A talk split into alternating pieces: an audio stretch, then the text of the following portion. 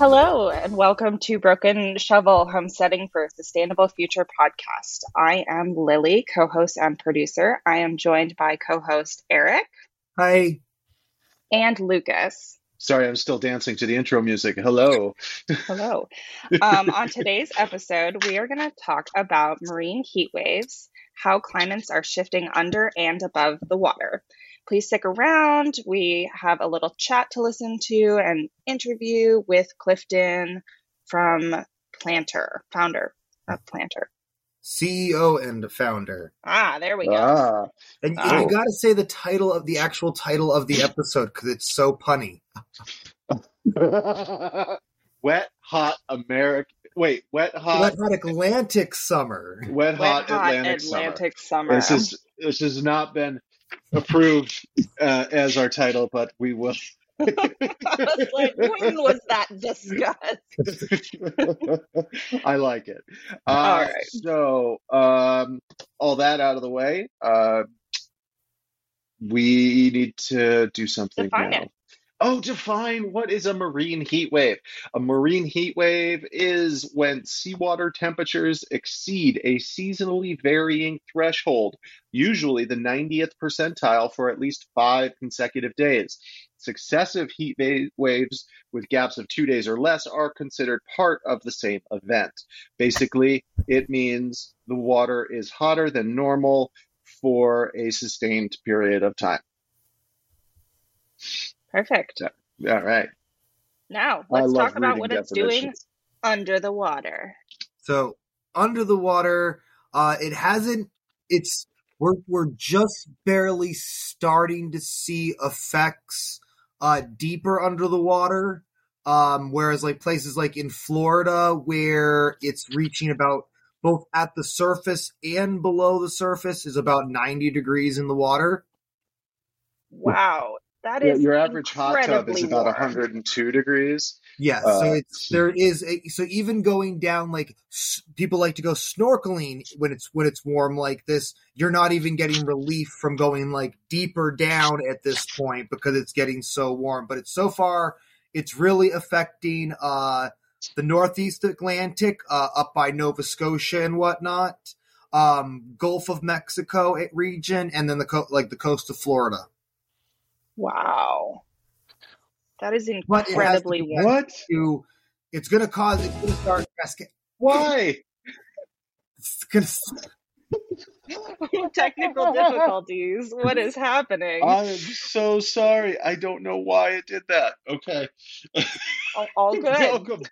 Welcome back. Welcome, welcome to our brief Oh. pause. uh, so yes, uh, Okay, so we're we're talking about the warming uh, off the coast of Florida, Gulf of Mes- Mexico, and Nova Northeast Scotia. Atlantic. Okay. Northeast Atlantic is where we're seeing the really big hot spot. Where we're seeing this. Uh, right now, we're we're we're we're continuing to scale up really really fast, but the the last NOAA chart uh, is showing us at about uh, 1.5 degrees Celsius above average. Um, that's likely going to hit 1.6 over the next two days, uh, which Jesus. translates to about five degrees Fahrenheit above normal. That's incredibly warm. Like that. wow. Now, what is this doing to the marine life? Um, so right now, because we are so early in this one, we aren't seeing the effects yet, but the effects are coming. Um, the the wor- worst case scenario is complete ecological collapse, which is Yeah. everything just dies. Um, smaller scale, we're seeing uh, in, in uh, invasion of invas- invasive species. Um, so last time this happened in uh, Japan, they saw a massive increase of giant jellyfish and lionfish, No. which we could see, which we actually we see uh, happen often in off the coast of Florida when they have what the the jellyfish beaches. Yeah. So so Well, there's the- the, go ahead. There's a depletion in oxygen as well in the That water, too, which because of causes. which actually is a uh, so that's one of the cascading effects. So warmer water, uh, larger algae blooms, larger algae blooms eat up the oxygen, and then we have the oxygen dead spots, which we've seen happen a lot in the Gulf of Mexico. And this is something that's harmful to humans as well. These algae blooms. Yes, very much so. There's uh, the both the uh, poisonous and a lot of ba- like flesh eating bacteria comes from these. Uh, usually, the, the flesh eating bacteria is more from the seaweed blooms that happen and then wash ashore than the algae blooms, but the algae blooms are just straight up poisonous. Wow. You get nasty rash and you get sick. It's not fun. Yeah. Um, and then long term stuff like long, uh, coral reef, coral reef bleach, ble- bleaching, or coral reef bleaching. Which you want me is, to play the song uh, again? uh, yeah, and, um, increased acidification of the ocean water itself. Um, as we see more reflection off of, uh, well, actually, this is a, a, a one of the cascading effects is uh, there's less. So that, uh, going back to the, have we talked about the jet stream much on the on here yet? I can't remember. No, no, we re- we, really. We, we never, briefly touched yeah. on no, it. So I did mention uh, in a previous about the the less dust coming off of the Sahara, which is actually uh, one of the cat one of the contributing factors to the water being so hot this year. Less wind off the Sahara, less dust in the air, more solar radiation getting absorbed by the ocean ocean gulf circles that around and now we're seeing that hit like the nova scotia area and also then coming down the rest of the of the eastern seaboard wow yeah so this is this is one of those feedback loops that you're always mm-hmm. talking about eric yep. where the warm ocean creates weird air weird air creates more warm yep. ocean and, and, right now the uh like everyone's worried about hurricanes but hurricanes are right now a flip of the coin because we have the the trade winds that potentially cause it with of uh, to them to kind of spin up in the Atlantic aren't there. But if the winds come, we have enough that they're warm enough that there's more moisture in the air that if they do happen, they're going to be bad. Yes. The warm water fuels yeah. types of storms. Exactly. We'll we don't have we don't have the that. winds right now that are kind of creating the storms. But we do have that warm water, and that we do will, have the warm water. Yeah. Though. So once we yep. get that wind, it's going to be yep catastrophic. And actually, I, I, found an interesting uh, part of my my ca- cascading effects is uh, Norway. Uh, when we had a good a, a large warming trend in a, in a 2018, um, agriculture in the EU was very affected because the uh, the warm water plus weak winds actually causes less storms to hit Europe. So in 2018, Norway saw about a 40% decrease in crop yield when the oceans warmed up back then, and they're expecting the same out of this. Yeah, I actually have some about 2018 in my notes too that we can hit on later um, about how it, you know, about what happened then. Yeah. Um, did you know? I, I had I had put together some notes on on things, and the the sea star wasting disease is like the most depressing sounding. Oh, it's so, and it's not only depressing. If you see it, it's just like, oh. And I mean, I will say, like, I've noticed when I was a kid in the '90s, going up to Maine and going to the beaches and hitting the rocks, I used to be able to fill a bucket with with both starfish and crabs. Now the last as my, when I taking my kids up to Maine, uh, there are no starfish up off the coast of Maine. If I could just explain what sea yeah. star wasting oh, disease okay. is for everybody. Um, thank you, Eric. That is, yeah, but uh, it's a disease uh, that causes sea stars to lose their arms and eventually die. The disease is thought to be caused by a combination of warm water temperatures and a virus. Hmm. So, um, it's still being studied, but you know, uh, you know, Eric's anecdotal evidence is, you know, it is, um, it's not off the mark. There is a decrease in marine life accessible, uh, even just over the course of three decades. Yeah, um, yeah, and we we really started seeing this this. Uh, wow, my brain just went what? Um, sea star wasting syndrome or disease in 2013 and it's and it's kind of ramped up and it's gotten increasingly worse and worse. Um, and, and we're just and, seeing more evidence of it. every creature is integral to its ecosystem in mm-hmm. some way. Um, i'm i'm really not sure i'm not an expert on starfish but to hear that a very common and prolific you know essentially a bottom feeder i i would imagine is is is disappearing and uh, there aren't major alarms being sounded uh, makes me nervous. yeah, likely. While they're beautiful, there there's there's enough bottom feeders that one less bottom feeder. I mean, that's thing. That's why I likely think that there's a lot more crabs on the beaches because they're able to they're able to get more food sources, and then the starfish aren't eating them because starfish eat crabs. Right. Okay.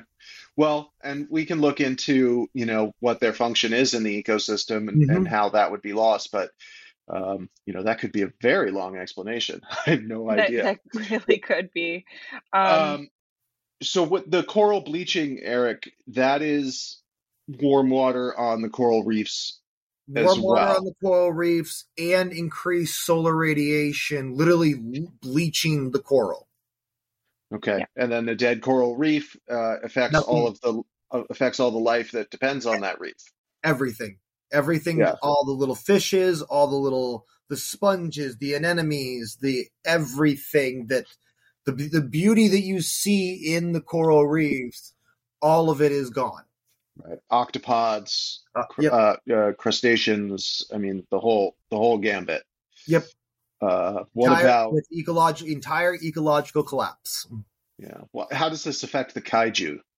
The kaiju, um, well, they to, to, get big, the kaiju need to start small, so they eat the little fishes and slowly work their way up. Lily's Lily's too too busy doing the other part of her job that, that she's lost track of the fact that we're talking about Godzilla. Uh, oh my gosh, I am so sorry. I was trying to find an answer for you on on uh, on starfish. No, and I think it's just that it's it is so nice and sunny outside. I think we're all in like a, an elevated mood today, and it's Correct. coming through in the show. It uh, really did is. you find anything on the starfish worthwhile, or should we? I, should I we did not, moving? but uh, I mean, they're not found in Western Long Island Sound um, because starfish love oysters. Um, so we, because of the decrease of starfish, we've seen an increase of oysters. Mm-hmm. Um, so that's all I've found currently. Um, so if you like yeah. oysters, but we also oysters are good. Oysters yeah. are great water purifiers. Just they're they they they're also an invasive. Yeah. Yes. Yeah, mussels and oysters, uh, yeah. very much so. Yeah. Um, but damn them for cleaning the water so well. yes, and, and providing expensive jewelry. Yes, very uh, expensive jewelry. All right, uh, let's so sh- Godzilla. No, I'm kidding. so let's uh, kind of move on to the above ground and moving from from the ocean to what it what's affecting the above ground. Sure, yeah, and some of this marine heat wave. I would be happy to. And some of this Eric's already sort of touched on, yes. but we'll go a little bit more in depth here. Uh, first of all, when water is warm, it evaporates more quickly and uh, more constantly. Uh, warmer water vapors lead to increased cloud cover and precipitation. Going back to our floods episode, uh, abnormal rain events um, from increased uh, uh, moisture in the air. So rainfall patterns locally and regionally and globally can be shifted very quickly. Uh, you know, we and, and some of these things I'm going to I'm describing here are going to start sounding like those those movies, the Geostorms and the 2012 and and all of those, and um, you know, except for you know Gerard Butler being a hero, these really aren't uh, that far fetched. Some of these movies. um, then we get like sudden changes in wind patterns. Increased evaporation uh, can lead to changes in wind patterns that can affect the strength and direction of storms, as well as the amount of fog and haze that forms. Uh, so Eric texted me the other day um, it was he couldn't he had to google what was what he was looking at out his window whether it was smoke from the canadian wildfires or a fog rolling in he could, just couldn't tell the difference At this point, it's I been get that bad. It- it- and this time, for once, hands, it actually was fog. It was really wonderful to actually just have that nice bank of fog roll in. It's like, Yeah. oh, it's just fog. Yay, it's not smoky haze because it Yeah. has been bad the past week up Oh here. yeah. yeah No, I was I Uh, was up there and it was it was pretty bad when I was up there and and not to get us too off the track but can we can we just while we're talking about the smoke the fact that nobody's talking about it anymore Nope. everyone has It's all just kinda died off. accepted it Mhm. Yep. they're just like yep, Yep. that's it Air quality's down. Don't don't be outside if you have asthma. Is pretty much what we get on the news now. Yeah, Yeah, pretty much. Nothing else. It's so. Uh, uh, that's my that's my soapbox, real quick. Um, now to the jet stream. That you know, to, and to define the jet stream, it's a band of strong winds that flow high in the atmosphere. Marine heat waves can cause the jet stream to shift, which can lead to changes in weather patterns over large areas. So this is again back to what Eric was talking about. Uh, right now, and uh, it, over the last several months, if you were to look at uh, the jet stream, it looks like a Van Gogh painting. It is things are moving in every single direction all the time, increasing uh, unpredictable weather. Yeah, and the normal like straight streams that we see across the country and across the globe are all broken. Like the southern ones are are a little more normal, but the northern ones, like especially the one that goes across uh North America, it pretty much normally goes across the country and then shifts up over New England Mhm. um, and then goes out over the Atlantic. But now it it kind of sh- shifts very directly up about the Great Lakes and then just kind of dies.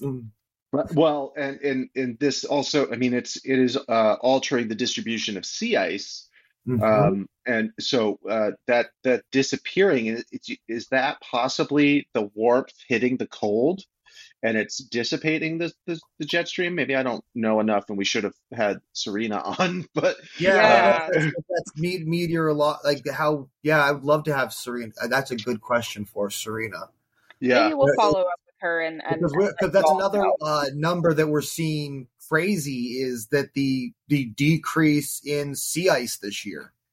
Yes. Yeah. Uh, and all sorts of weird weather. But um, so obviously, this is all still being studied, and we're, we're all pretty new at this uh, scientists, climatologists, meteorologists. This is all pretty new stuff. Um, Uh, they're saying being- this is a one in two hundred and fifty thousand year event. Well, how much of this is being exasperated by uh, El Nino? And maybe we're just pulling, a, I mean, just devil's advocate here. Are we putting more of a focus on this because it's being inflated by El Nino? Or I do you think think so. this is legitimately a real, I think this would yes, be happening even if it wasn't El Nino? I think it wouldn't be as bad. I think what's happening with El Nino, um, it's actually gonna, uh, it's gonna cause the, the my my negative feedback loops to be much worse. That even when El Nino dies back down, uh, the patterns are gonna be so broken, and we're gonna see some major meteorological events over the next two years that is going to change what we consider normal even once El Nino dies down. I would agree with that statement. I think Okay. that in the two to seven years an El Nino can last, I think because it's going to be so heightened, it, it's not going to just revert back to a state of normal as as we we're we gonna think. we're gonna form new patterns Correct. or more chaos. And um, have we discussed banning the word normal on this show? That's why I put no, uh, normal in air Normal quotes, in quotes. no one yeah, I no love one Yeah. that. can see. quotes. I think a lot of us should just like this should be a normal is in air quotes always. um, yeah, that that'd be a great T-shirt. Uh, Yeah. So I've got uh, three different um, marine heat waves uh, in recent history uh, and just how they've sort of affected the weather and uh, uh the world. So in 2015, we had a marine heat wave in the Pacific Ocean, uh, which caused uh, a series of extreme weather, but primarily massive flooding in Australia and California. Mm-hmm. I I was in California in 2015, and I remember those floods. didn't affect the area I was in very much, but uh, it was pretty significant in a lot of areas. A lot of, lot of mudslides during yes. that time. And yeah. I believe Route that's 101. when saw the, uh, the, the, the invasive jellyfish and the uh, lionfish invading. Right out of the, yes, that extreme yeah. Pacific heat wave. Uh, 2018, there was a marine heat wave in the Arctic Ocean uh, which caused massive sea ice to melt. Uh, and this led to ocean currents and the atmospheric circulation, which contributed to the extreme weather events in Europe that summer that Eric mentioned earlier. Um, and then 2021, a marine heat wave in the Indian Ocean caused widespread coral bleaching and fish kills. Uh, marine ecosystem and local fishing industry were devastated. Uh, and that's really kind of what's happening above the water when we talk about a marine heat wave. Um, but I feel like the key takeaway here is a feedback loop where uh, this continues because it's happening. Um, and uh, I'm sure that's got a better name. But uh, yeah, I, I, wish I'd actually now now I'm thinking about it, I wish I'd looked it up. But this past year, um, in the the North Pacific, they canceled the entire crab hunt because they can't find the crabs. I saw a little bit about that. Looks like Lily, not Hillary, is already looking into it. um, and uh, there's um, the salmon fishing has been shut down in California as well yep. uh, because the animal patterns are shifting. Yeah, so the fisheries are the the fisheries and big feet big fish areas are are being shut. Yeah, there. I, I, yeah. I read a lot about was that yeah, there's fi- fisheries in the Pacific coming out of the 2018 warming. We are now seeing a lot of their the fisheries now just like they just never recovered and they're shutting everything down out there. Yeah. So so what's happening is well, according to this article from National Fishermen, um, so Alaska shut down crab season after dismal survey results. So what they're doing is they're surveying the the ocean and they're not able to find the numbers in order to sustain the ecosystem and do a fishing hmm. um, season. So the 2022-2023 crab season was canceled and and we are seeing that with a lot of those fishing the salmon and and other fish um, because what needs to happen is the ecosystem needs to increase and and do its little thing before we can right. take that resource again. Yeah. Okay. And which has economic yeah. In, yeah, and we talk correct. We talk a lot about capitalism on here, but there are areas where capitalism is going, hey, we only can take so much before because Otherwise, we're going to collapse everything and then we're going to completely lose this resource. Unfortunately, yeah. not all areas of capitalism follows this this uh, mindset, but at least there are some that are like, no, no, no, we need to stop, or else we're not going to be able to get anything. To put a well, to it, put a number on on this, it, it's five hundred million revenue lost for just the opilio crab, the king crab, the red king crab, and the blue king, king crab season. Yeah, yeah, that's a lot of money. Um, and I remember in the '90s there was, uh, and this was when I was still in the restaurant industry. There was, uh, a, we, they were coming up against a shortage of swordfish mm. because uh, they the the size and weight that was allowed as a minimum mm-hmm. wasn't allowing the swordfish to mature to be able to reproduce and we were over harvesting and globally people had to be like well we really like swordfish uh, and they changed these standards uh, uh, uh to sort of save swordfish. yeah, I think we're we're seeing that with tuna right now too. Mm-hmm. Well, tuna's kind of always in danger. It has been for decades For and decades. years. Yeah. There's all these different standards, and and they've been fine tuning the pra- the fishing practices on it. Uh, but you know and that it's getting better. But I, I I guess I'm just not familiar with what's going on now. Uh, I think no, that's I- a that's a great Was- future episode. I think we should definitely touch on the fishing industry. Hmm. Yes. Yeah. Well, we should be approaching. We should be talking more about how industries are being affected and how they can pivot, uh, um, and things like that. I would love to lecture industries. Uh, so yeah, that's kind of what I have for for above the water, Lily. That's amazing, and I think that we spun a future episode off of it. So that's always a, a great time and a great deal. Um, so let's kind of bring it back to Vermont, uh, an inland state, um, and talk about the homesteads. oh yes. Well, It's we're finally wet. getting some sun. Yeah, Eric's pretty washed out, aren't you, buddy? I am. My uh, I've given up on my lawn. Like it's just every time I go out there, there's an there's an actual line in my lawn that like if I step over the line, it just so it's a, it's a squishy sponge sound when I walk. Ugh. And that's even after what we haven't got rain for two days right Mm-hmm. now, and I'm still yeah still like a sponge out there. So Well, no our last rain me. event, our last rain event, I mean, I measured was an inch and a half. Yeah. Um, so, I mean, it might Yeah, I take a think we got while. about the same. Yeah. Uh, yeah, that sucks. Um, I'm having better luck up here, a little more sun exposure, a little more drainage, I guess. Uh, I do have some sandy soil around the edges, so things do sort of Yeah, uh, I'm flow I'm all away. Clay, all clay, all clay Yeah. and ledge. all holds it. Yeah, so I actually have.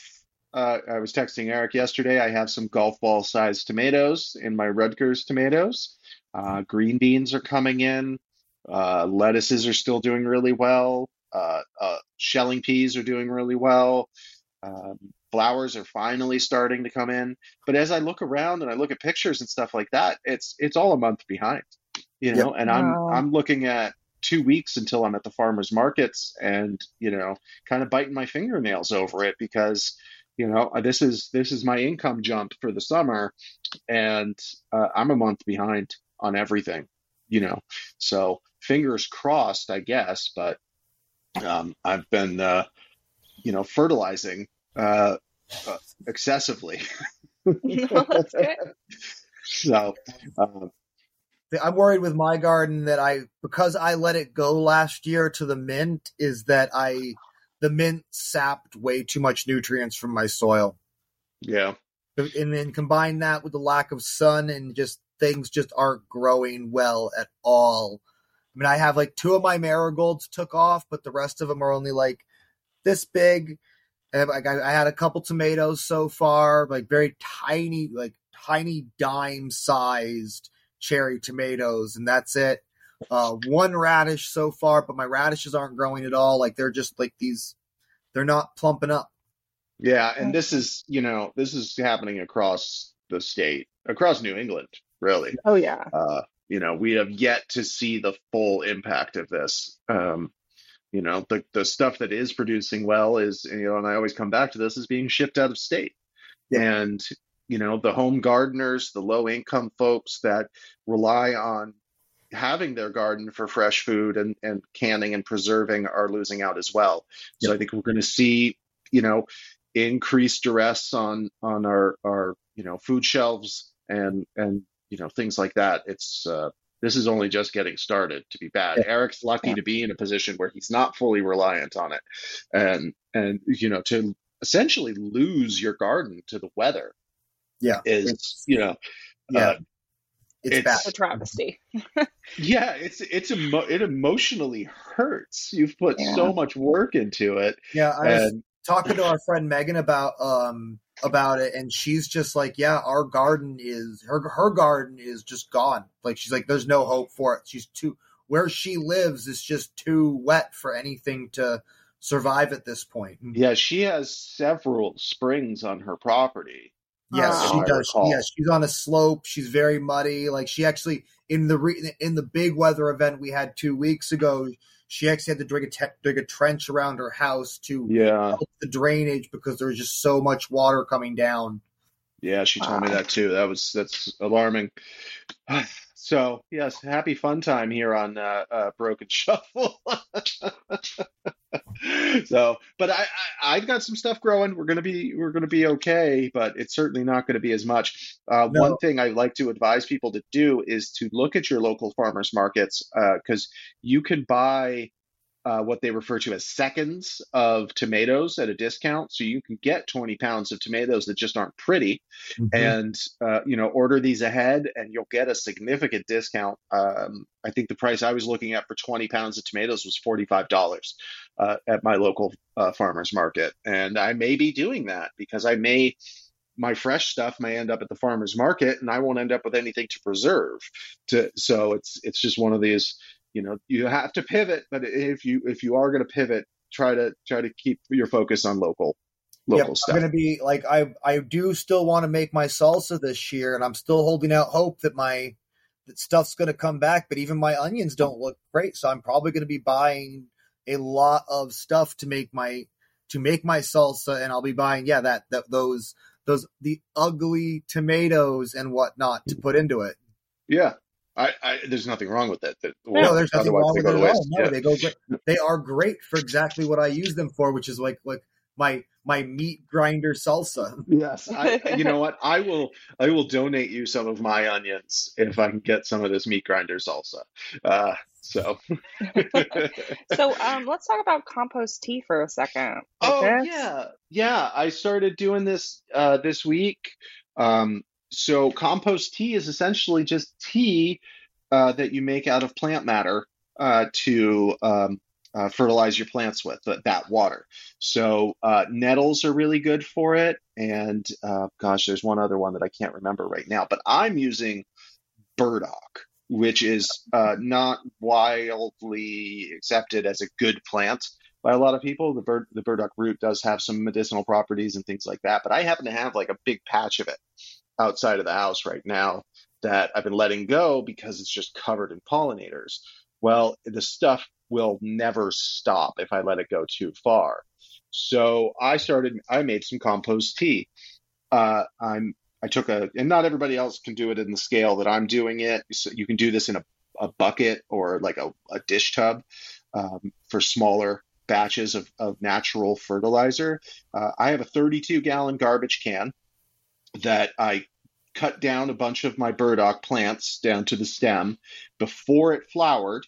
So you, you don't want the flowers on there because then you could possibly be spreading the burdock uh, through your garden, which is going to be a nightmare.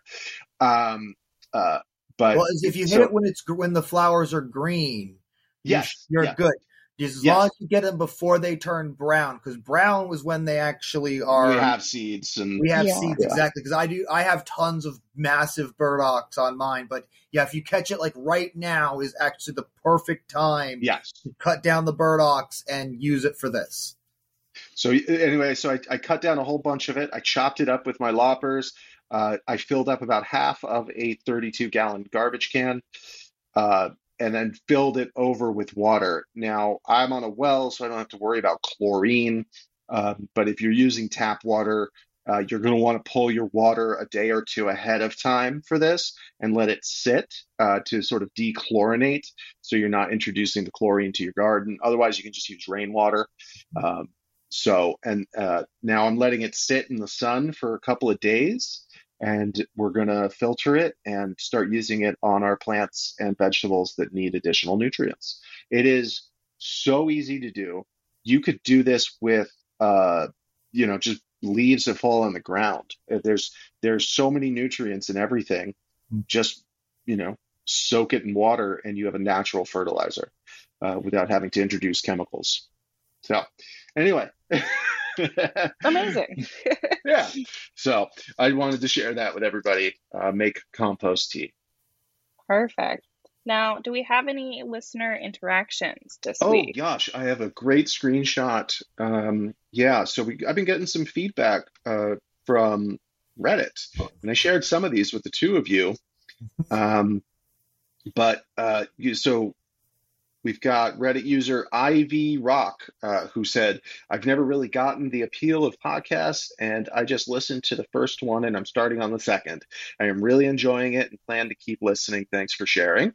Um, and then uh, I've got user Andrew365 who says, uh, I've listened to all of your episodes to date and really loving them. Uh, and then I've gotten into some other conversations with folks just about how uh, what we're doing they want to do it too, and they also want to try to you know change the world in tiny little ways. And it's uh, really great to hear positive feedback, I, and I love sharing it with both of you. And I thought I'd share it with our listeners too. Um, we appreciate so all of you. you. Thank you. yeah. And I get messages on TikTok and stuff. I just don't have them ready, uh, but it's usually you know just telling me how awesome my hat is.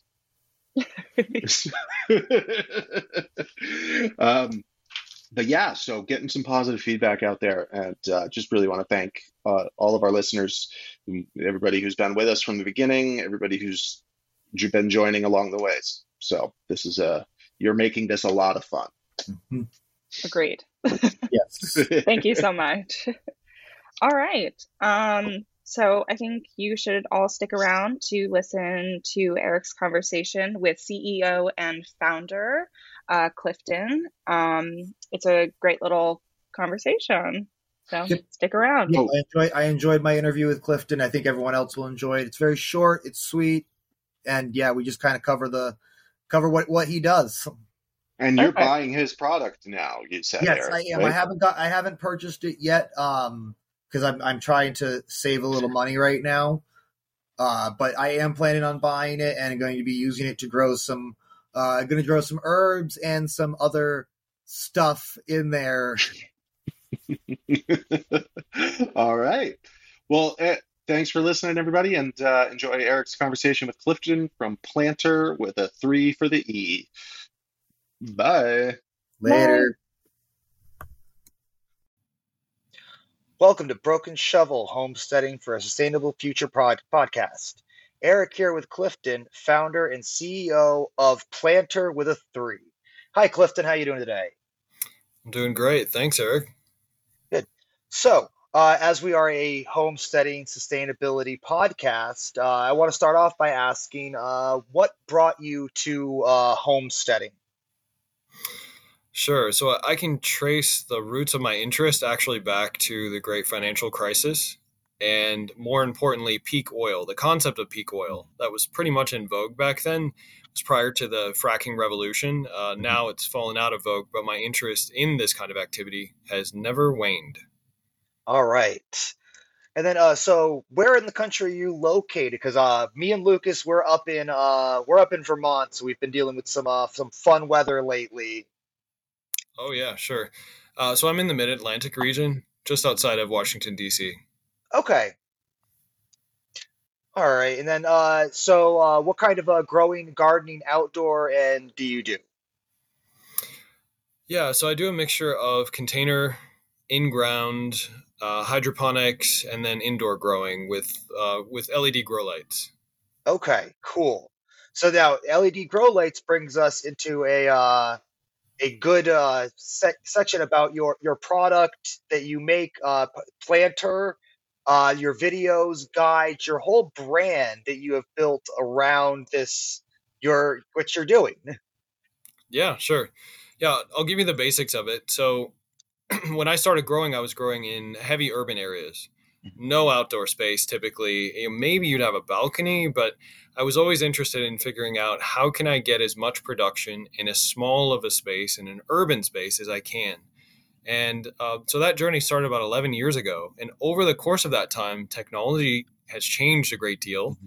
Uh, and also, there's a lot of cultivars and best practices that have changed. So, my my actual goal with Plant3r has been to take all of that information, put it into an easy form for people, and empower them to grow as much food as they need or they want to, starting indoors year round. Very cool and then yeah, so I was looking at your your your the product you sell on the website, your the vertical hydroponic setup. I think it's super cool. Um, I tried my hand at actually trying to make my own hydroponic set, setup as my uh, my senior project for school because I I always use the AeroGardens, which I do Sure. like those. They're great, but uh, for certain things, for long term growing, like the pH gets really hard to monitor those. So I wanted to make something that uh, monitored pH along with doing the water and the light cycles and everything. And it was a success, but I never got it out of the kind of prototyping phase. Hmm. Yeah, you've you've highlighted exactly what most people struggle with when they're starting with hydroponics. Monitoring the pH and getting up to a scale where it really makes sense is difficult. Oftentimes, they'll start with something like a bucket system, uh, maybe a raft, or um, something made out of PVC piping. And the great downside to that is you you have to monitor that system on a daily basis, sometimes on a two or three times daily basis. Mm-hmm. Um, that was not something interesting to me when I started growing. It was soil only. I didn't see any good options. Uh, but when I found this, uh, what we call the Plant3r Mini, um, that changed everything. Yeah. It's a very light system. It's portable. Uh, you can hang it indoors or outdoors. It only weighs about a pound and a half when it's shipped, wow. so it's very easy to send it anywhere you want. And uh, what we encourage people to do is to actually grow outdoors with it in, of course, spring, summer, and fall. And then you can bring it inside and grow year round using third party grow lights and a third party stand. It's the, the actually darn cheapest way of getting into uh, hydroponics of any system that I've ever seen. With the added benefit that there's no app and the only maintenance required is to pour the nutrients out one time per month and pour in a fresh group of them. Nice. That's really cool. That's actually it's really simple because that's the thing. Yeah, the AeroGarden. It just it would get it just be what when the plants got big. Like we like to grow a lot of herbs and stuff, and I like to I let them go for a while, and yeah, they just like they the roots would get gnarly, and then they just the water would get hard to manage. But I think your vertical system that's really cool. And so, what br- drew you to uh, making a vertical style setup over like the AeroGarden, which is like a, a bed. Hmm. Well, it solves it solves a number of issues with those other systems. Uh, the one thing that's really unique about it is it's made out of HDE plastic Okay. and it's a sleeve. So uh, this is the only system of its kind that's made in the U.S. The only Uh-huh. part that's not is actually a part. Of course, you can probably guess what it is. It's the pump. It comes from China Yep. because you you just simply can't find anything made in the U.S. of that nature, unfortunately. But Yep. The other pieces are, are made. They're recyclable plastic, so they're made to use. I've, so I've got systems that I've used indoors for two years. Mhm. Although you know, practically speaking, out outdoors, these sleeves will fall apart after only eight to ten months because the sun is brutal on Right. anything outdoors.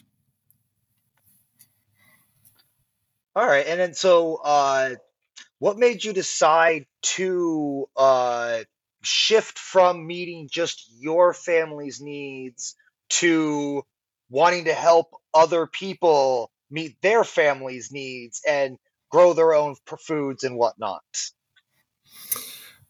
Yeah, I, I think the the catalyst for me was I kept meeting people who knew something about gardening, but they knew nothing about growing indoors or hydroponics or or any of the things that I was doing. And um, so that was on one side of the coin. The other side of the coin was I met a lot of people who wanted to get started, but have no simple way or process or method of doing it. So I thought, okay, I, I should be able to simplify this process dramatically, get a lot of people growing indoors, and then whomever wants to, they could scale it up and grow outdoors afterwards. Cool.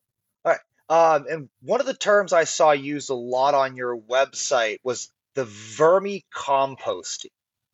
What is that? Sure, uh, it, it's mon- among my uh, favorite subjects. Uh, as you know, composting is a way we can take nutrients and transform them into something plants can access with water. So there, there's actually two forms of that. One is anaerobic, the other is aerobic. Mm-hmm. Vermicompost is worms, and so worms in concert with anaerobic bacteria actually will break down simple things like shredded newspaper, uh, t- coffee grounds, and tea leaves, and form a perfectly balanced compost that you can grow straight into. It goes straight into your garden and grows many. I mean, pretty much any kind of of wonderful plants you want to grow. Very cool. So uh, we've talked about your product. Now, tell me a little bit about the uh, your videos and the guides that you do. Sure. Yes. So getting back to that that theme of being the dead simplest way to get going, I actually host live classes a few times a week on meetup.com and as well on uh, Eventbrite. So you can check check out those classes there. We and in addition to that, we have a pre-recorded class which will get you most of the information right on our website. So you can put in your first name, email, and then you can watch that pre-recorded class and get all of, all of the great tips and tricks there. Uh, if you subscribe, what you'll get is monthly uh, guides to indoor growing as well as like plants of the month. So our our plant of the month for July is actually the coastal star lettuce. Ooh. And we've got we have a guide indoor growing with our hydroponic system, um, also a classroom version of that too. So if there are any teachers that would like to actually uh, use this system uh, or just grow in soil and, and get kids to understand better how to grow more food for themselves, we have a nice little guide for that. And it follows the next generation science standards too, which is pretty pretty fun. Nice. That's awesome. Uh, so I mean, that kind of does, it get, wraps up a lot of my questions that I had. Um, so I mean, I mean, to wrap it up, like, what's one of your favorite things to uh to grow? I'd have to say that the variety of greens that are out there is it's astonishing. Yeah. Uh, since I've I've been doing this, and now because I practice uh, fifth season growing or year round, Mhm. uh, I can actually grow five seasons worth of greens indoors using hydroponic systems.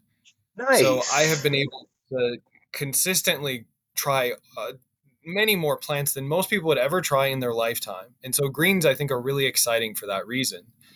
Uh, the other, so that would be one. The other thing would be um, dwarf tomatoes. Oh, okay. These are, these are three gallon size tomatoes. They fit in a very small container, and there are hundreds of varieties of them out there, heirloom varieties even. They're very new cultivars. They're just starting to become available, uh, but they're delicious and very interesting because they're so small. You can put them up inside almost any indoor space. So there's a lot to learn. Nice. Nice. Well, uh, thanks for coming on today. Thank you for telling me about your product and what you do. Uh, it was a pleasure having you. I appreciate it, Eric. Absolutely. Thank you. Yep.